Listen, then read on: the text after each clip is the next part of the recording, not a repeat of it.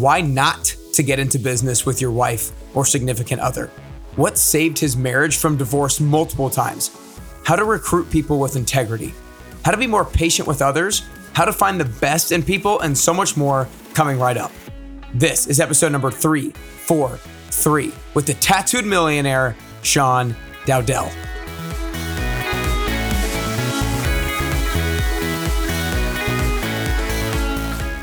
What's up, everybody, and welcome back to Nick Carrier's Best You podcast. Do you want to be more fit and more confident than ever before in just 10 short weeks? Then you should join the 10 week transformation program today. Just go to nickcarrier.com and we will collaborate to cast a clear vision and create a simple strategy to help you achieve your fitness goals. Prepare to show the world the most fit, most confident, and the best version of you. Today, I'm super excited to bring y'all Sean Dowdell. Sean is known as the Tattooed Millionaire, which is also the title of his first book that he wrote in 2017. In addition to his role as founder and CEO of Club Tattoo, he is a drummer with Grey Daze. He's a frequent speaker to a variety of audiences, and he's been featured in Entrepreneur, GQ, Billboard, and on CNBC, A&E, and more. Thora Dowdell, his wife, was formerly in marketing and sales before becoming a business partner with Sean, initially in the music recording industry and then later in Club Tattoo. Thora is passionate about empowering women business owners through her story. Together, the husband and wife team have authored the new book, Brand Renegades Our Fearless Path from Startup to Global Brand. You can learn more about it at clubtattoo.com. But before diving into the episode, be sure you're subscribing to Nick Carrier's Best You podcast on the Apple Podcast app, iTunes, Spotify, YouTube, and be sure to share this episode with a friend while you're listening. Just send them to nickcarrier.com slash podcasts. And if you enjoy the show, I'd love it if you leave a five star rating and review. But without further ado, here's to getting closer and closer to your best you with the one and only Sean Dowdell. All right, what's up, everybody? Welcome back to Nick Carrier's Best You podcast. I am super fired up today to be joined by the one and only Sean Dowdell. Sean, I just want to start off by saying thanks so much for spending the time with me today. Oh, thanks for having me on. I really uh, appreciate being here. Of course, man. Of course. Well, I just told you about a week and a half or two weeks ago, I just finished uh, your new book, Brand Renegades, Our Fearless, Our Fearless Path from Startup to Global Brand. And kind of the way I want to start today is get ever, give everybody a little bit more context as to what global brand uh, we're talking about here. Um, so you've had a, a, lot of different businesses in the past, kind of leading up to Club Tattoo, and you're in some bands. So in 2009, you started Club Tattoo. I just wanted you to start off by kind of talking about why you wanted to be in in this business and why at that time. Well, so actually, I started the business in 1995. That was my first business, Club Tattoo in Tempe. 2009, I think you're referring to when we opened our flagship studio in Las Vegas. Yes. But in 1995, I was in the music industry touring in a band called Grey Daze.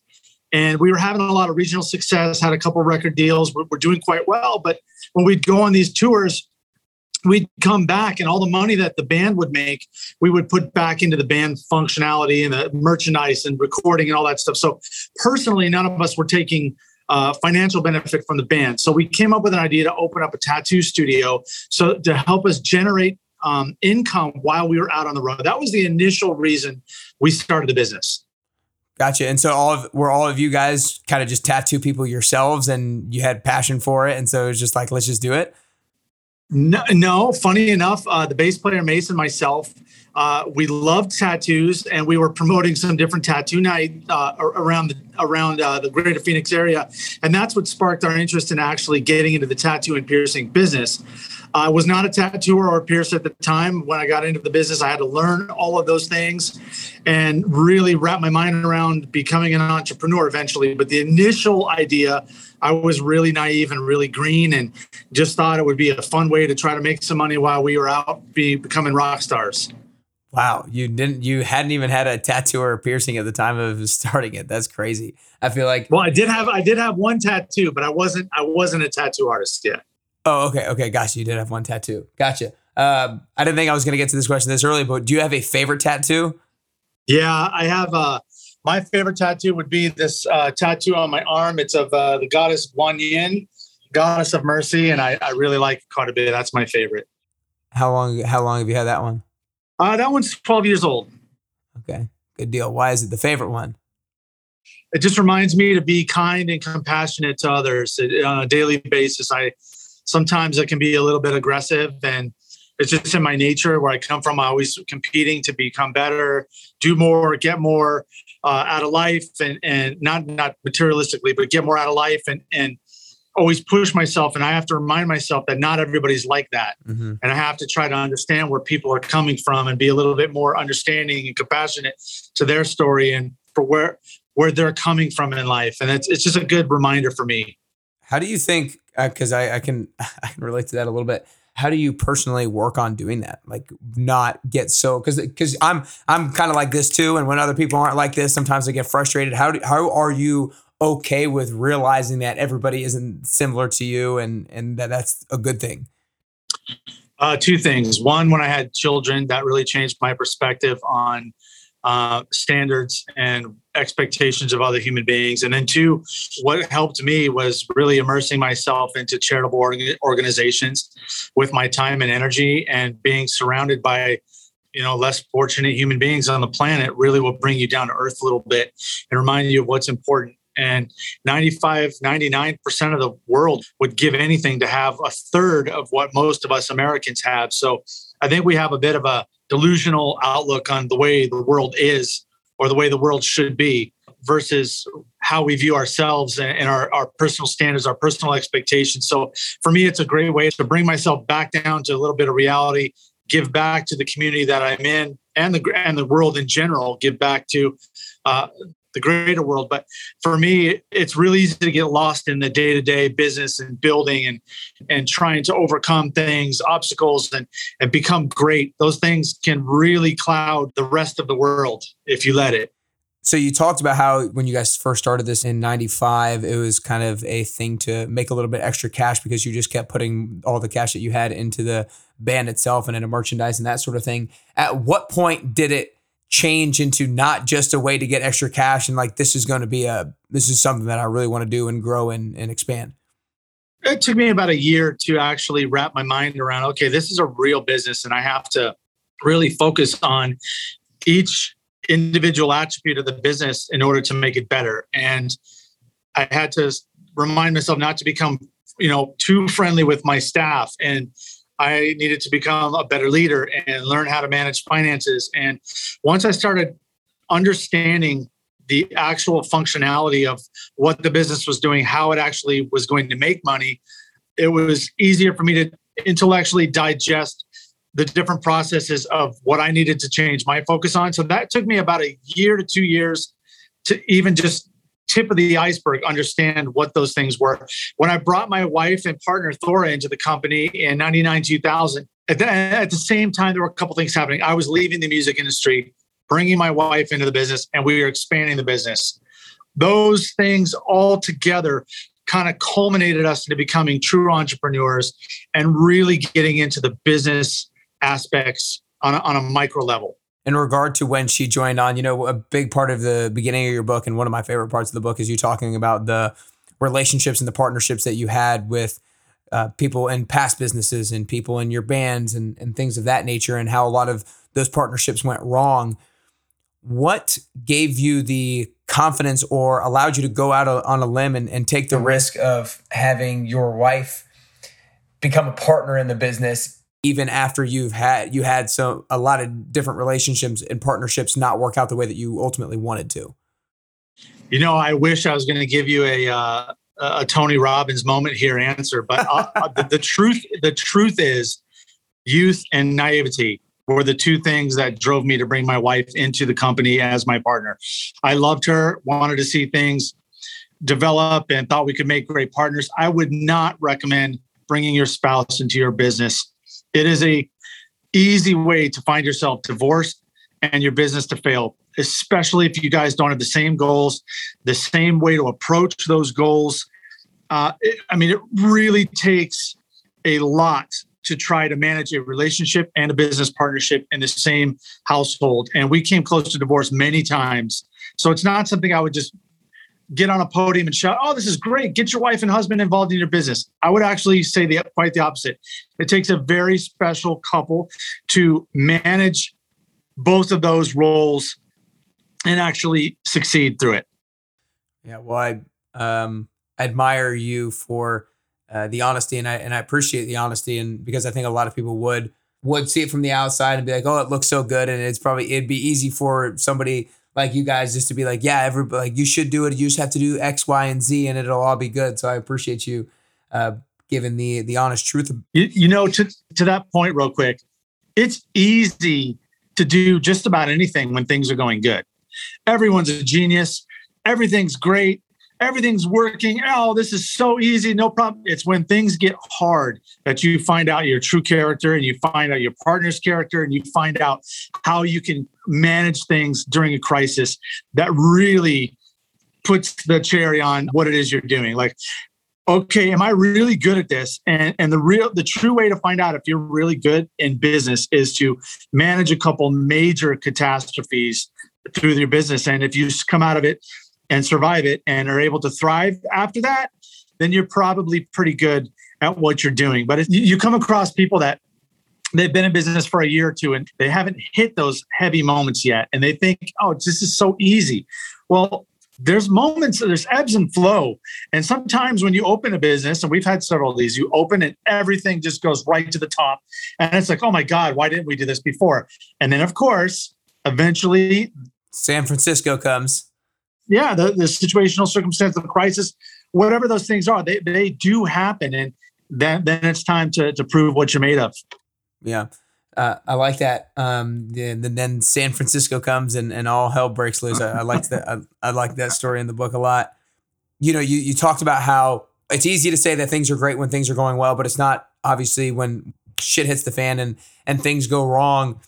And you talk a lot about in your book about the importance of finding people with integrity for for your business partners, people that you hire, and things of that nature. What are some questions, or what does a conversation need to sound like with a potential business partner or with a potential future employee? What does it need to sound like to determine whether or not they have integrity?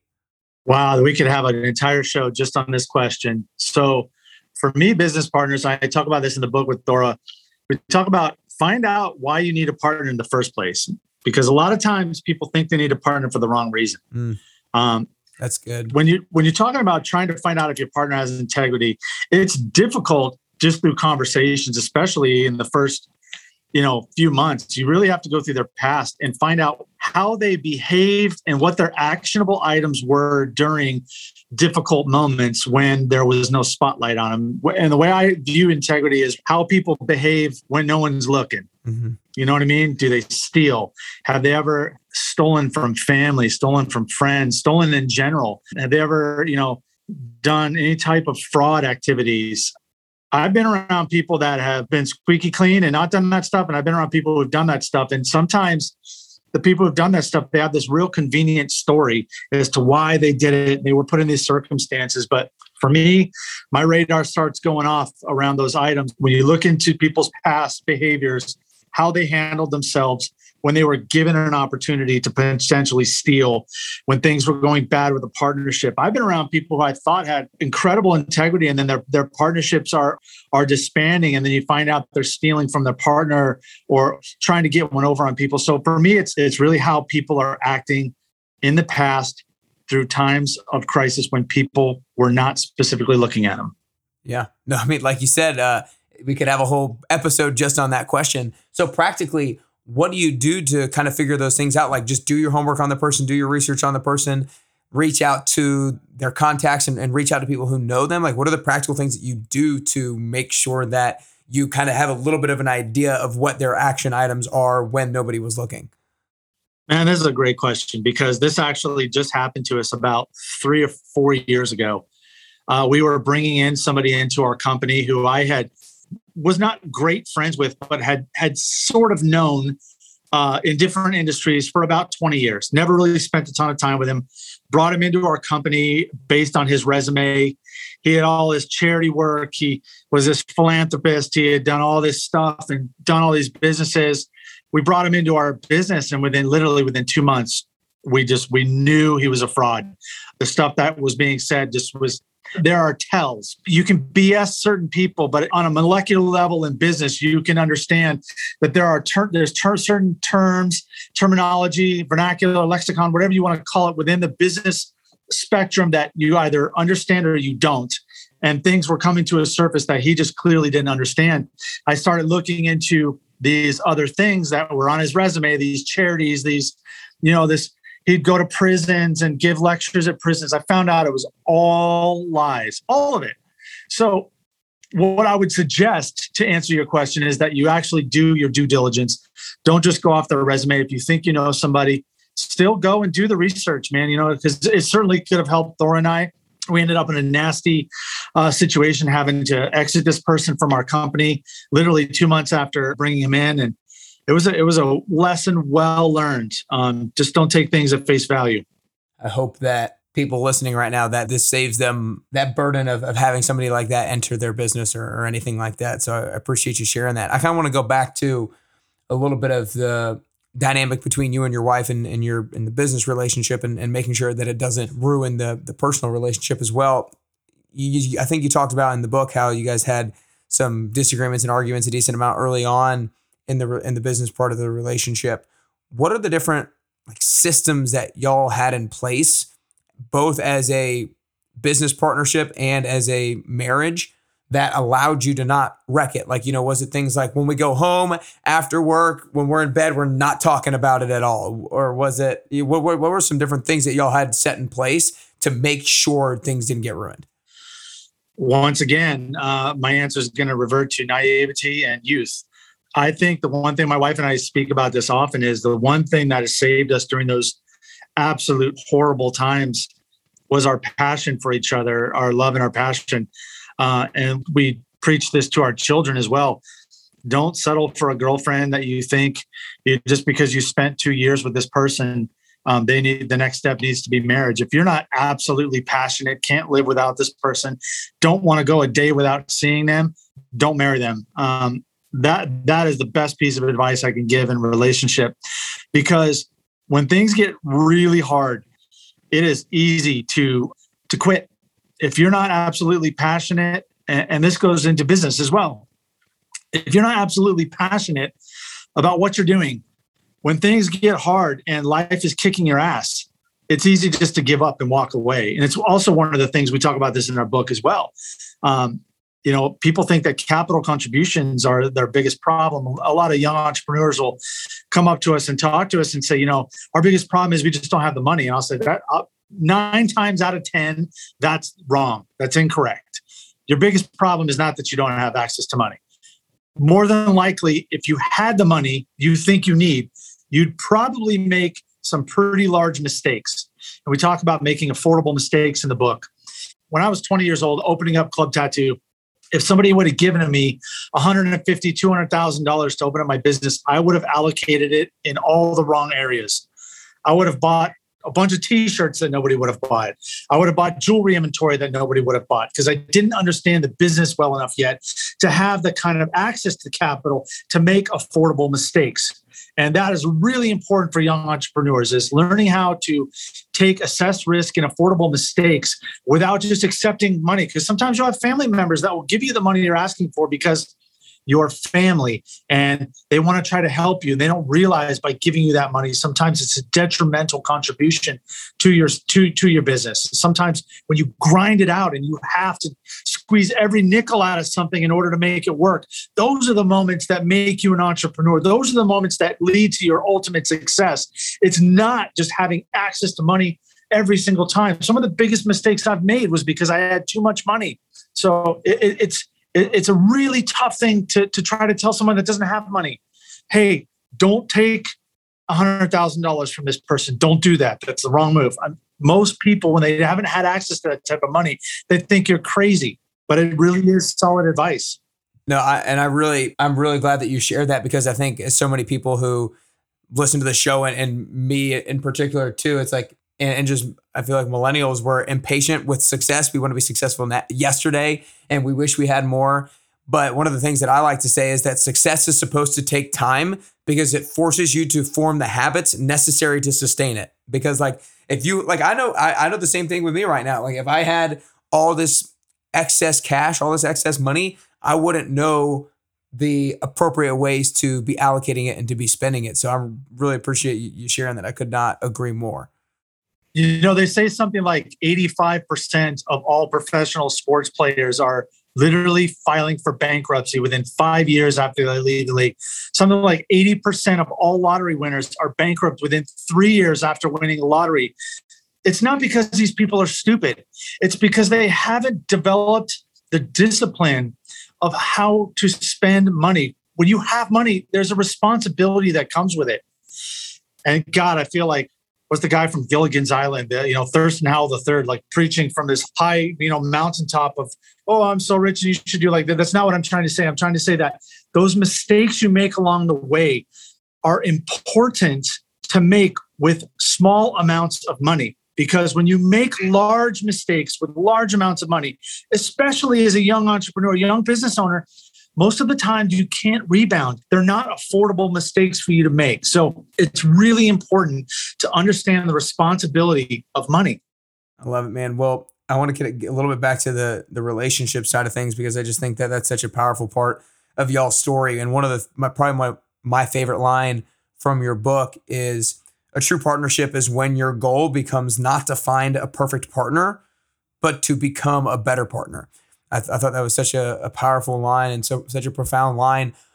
What are the things that you did that you worked on to become that better partner yourself rather than you know trying to find a better partner out there somewhere else oh man once again this could be a whole nother show um you know to, to, to give you the cliff notes version we went to some therapy early on. Have 10 years or so of marriage. Tried to understand where my wife's where my wife was coming from. Uh, tried to understand where her values were in the company and where, where she brought more value or different value or different perspective than I did in the company and under, learning how to manage my reactions, learning how to accept those roles she was bringing and stay in my lane and let her do what she was good at. Not even let her do what she was good at, but but just stay in my lane and, and honor our partnership and honor her role in that. Those were important. I read a lot of books. I listen to a lot of audiobooks, uh, probably average a book a week. And I just learn different perspective, different techniques, different approaches from hundreds, if not thousands, of different, um, not only entrepreneurs, but you know, public speakers, motivational speakers, just history books. I, I learn a lot from history, believe it or not. There's so many aspects that I try to take something from. I try to learn something from everybody I do business with. I try to learn from my staff. I just try to try to be a little bit more open and understanding and other people's approaches, other people's perspectives. Just try to give them an opportunity to be heard.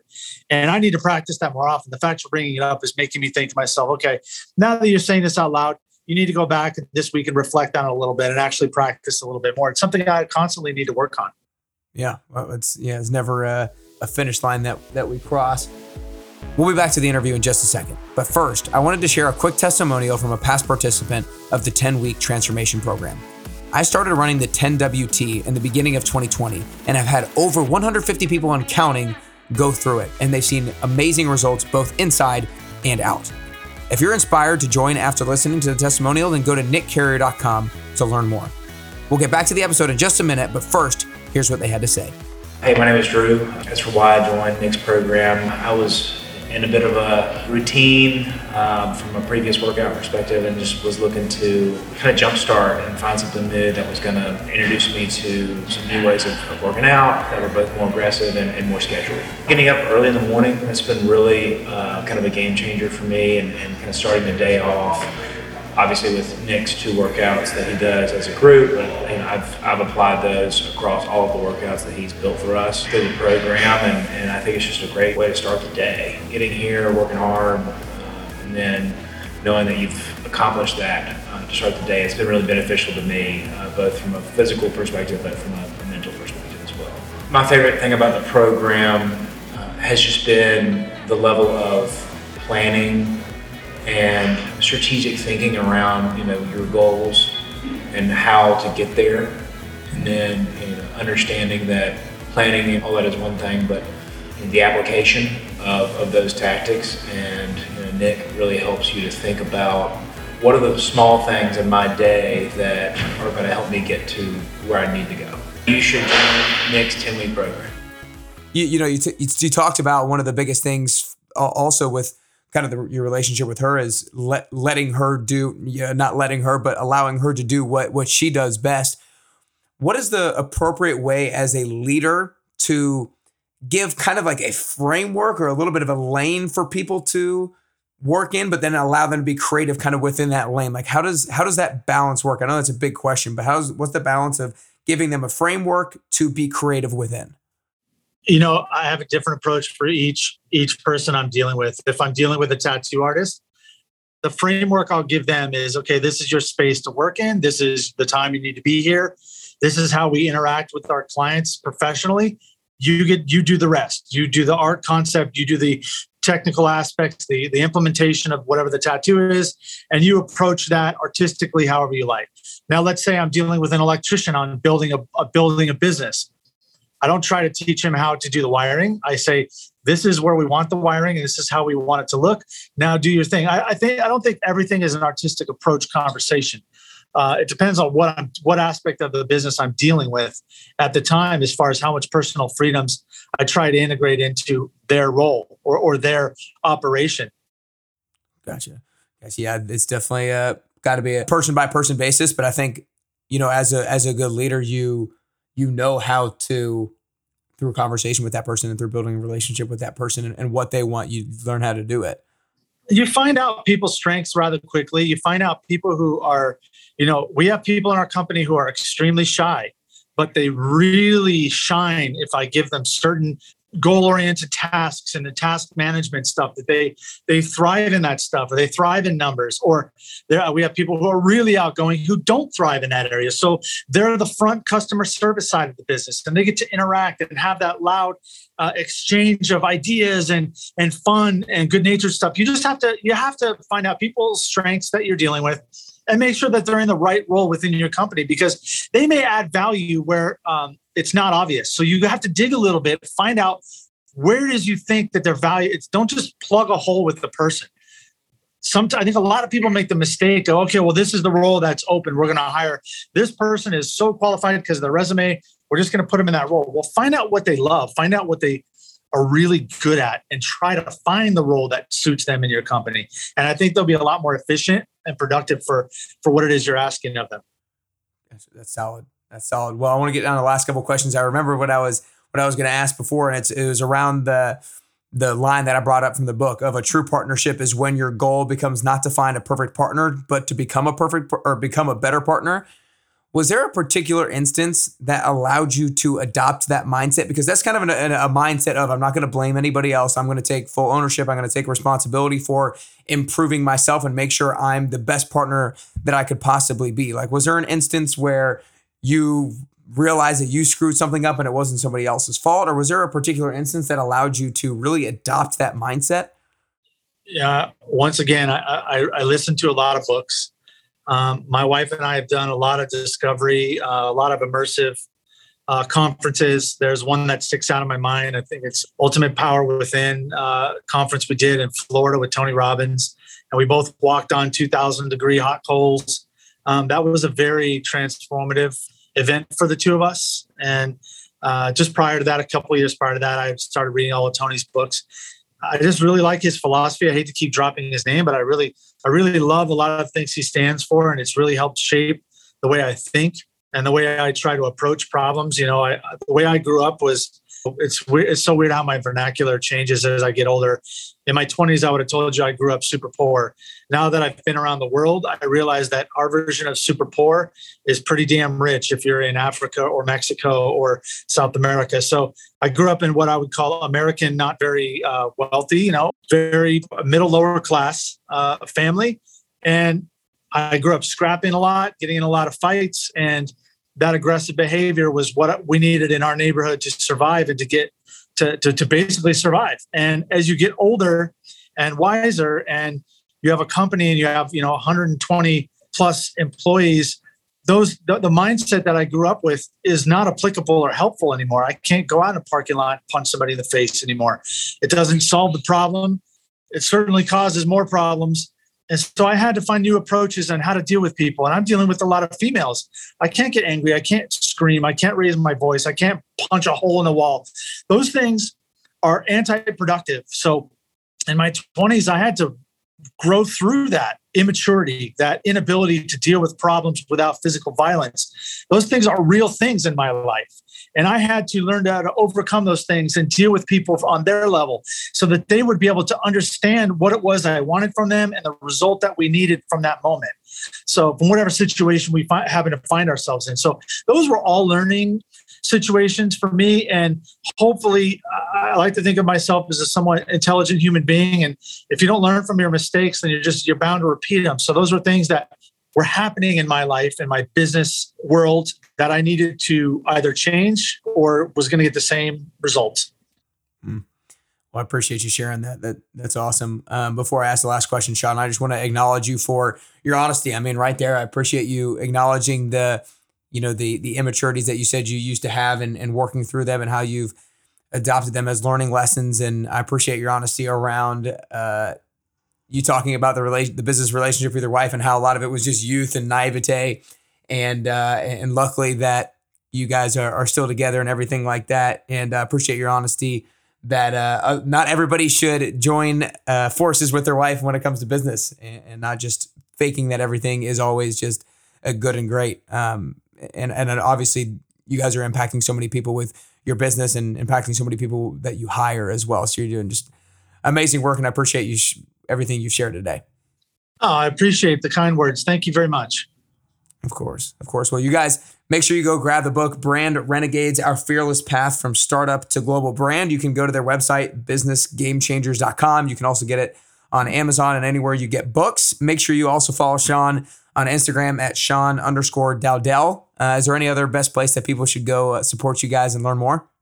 Sure. You can find us at clubtattoo.com, businessgamechangers.com, our socials, Club Tattoo. Uh, Drinked Bar is a new bar project that Thora and I are opening up in Vegas next month. You can find us on socials at Business Game Changers and Brand Renegades. You can book us to speak or business consult uh, at businessgamechangers.com. And hopefully you read the book or listen to it on Audible. And uh, hopefully you like it. Hopefully there's some meaningful, impactful lessons in there for, for you. Yeah. Well, I know there was impactful lessons for me. I have a front and back a couple of pages of notes over here from from the book. And that, that these weren't just podcast interview notes. They were just notes for uh, myself as an entrepreneur. Um, well, Last question here, Sean, is I think that getting closer to the best version of yourself is both a constant journey and a unique journey. I think that I don't know if we're ever at the best version of ourselves. And I think that the way that I'm going to get there is a little bit different than the way that you're going to get closer to the best version of yourself. So, last question is for you personally. If there are three things that you can currently do or currently work on to get closer to that best Sean Dowdell that you could possibly be, then what are those three things you could currently do or currently work on? Uh, first thing for me at this stage of my life is contribution. I want to make sure I'm impacting other people's lives in a meaningful, healthy way, uh, whether that be through charity, whether that be through time, energy, uh, whether that be through community, whether that be as a leader for my staff, hiring, um, trying to help people find homes, helping uh, abused women get out of relationships that are toxic and harmful to their children. All those things are meaningful ways for me to contribute back into the world. Uh, two is my physical health. I love to run, I love to work out, I love to play tennis. Those keep my heart and my mind uh, stress free, and, and I have a very stressful 15 businesses that I run. So I try to make sure that I'm going to wake up tomorrow. That's first and foremost. And then just trying to be a better dad, a better husband. Those things are all meaningful ways for me to be a better version of me. The rest will follow if I can do those three things. Mm. Awesome. Three great things, Sean. Really appreciate your time today, man. That was awesome. Did anybody ever tell you you look like Captain America? I don't think so, but I will I will 100% take it. That's a good thing. I wish I looked like Captain America.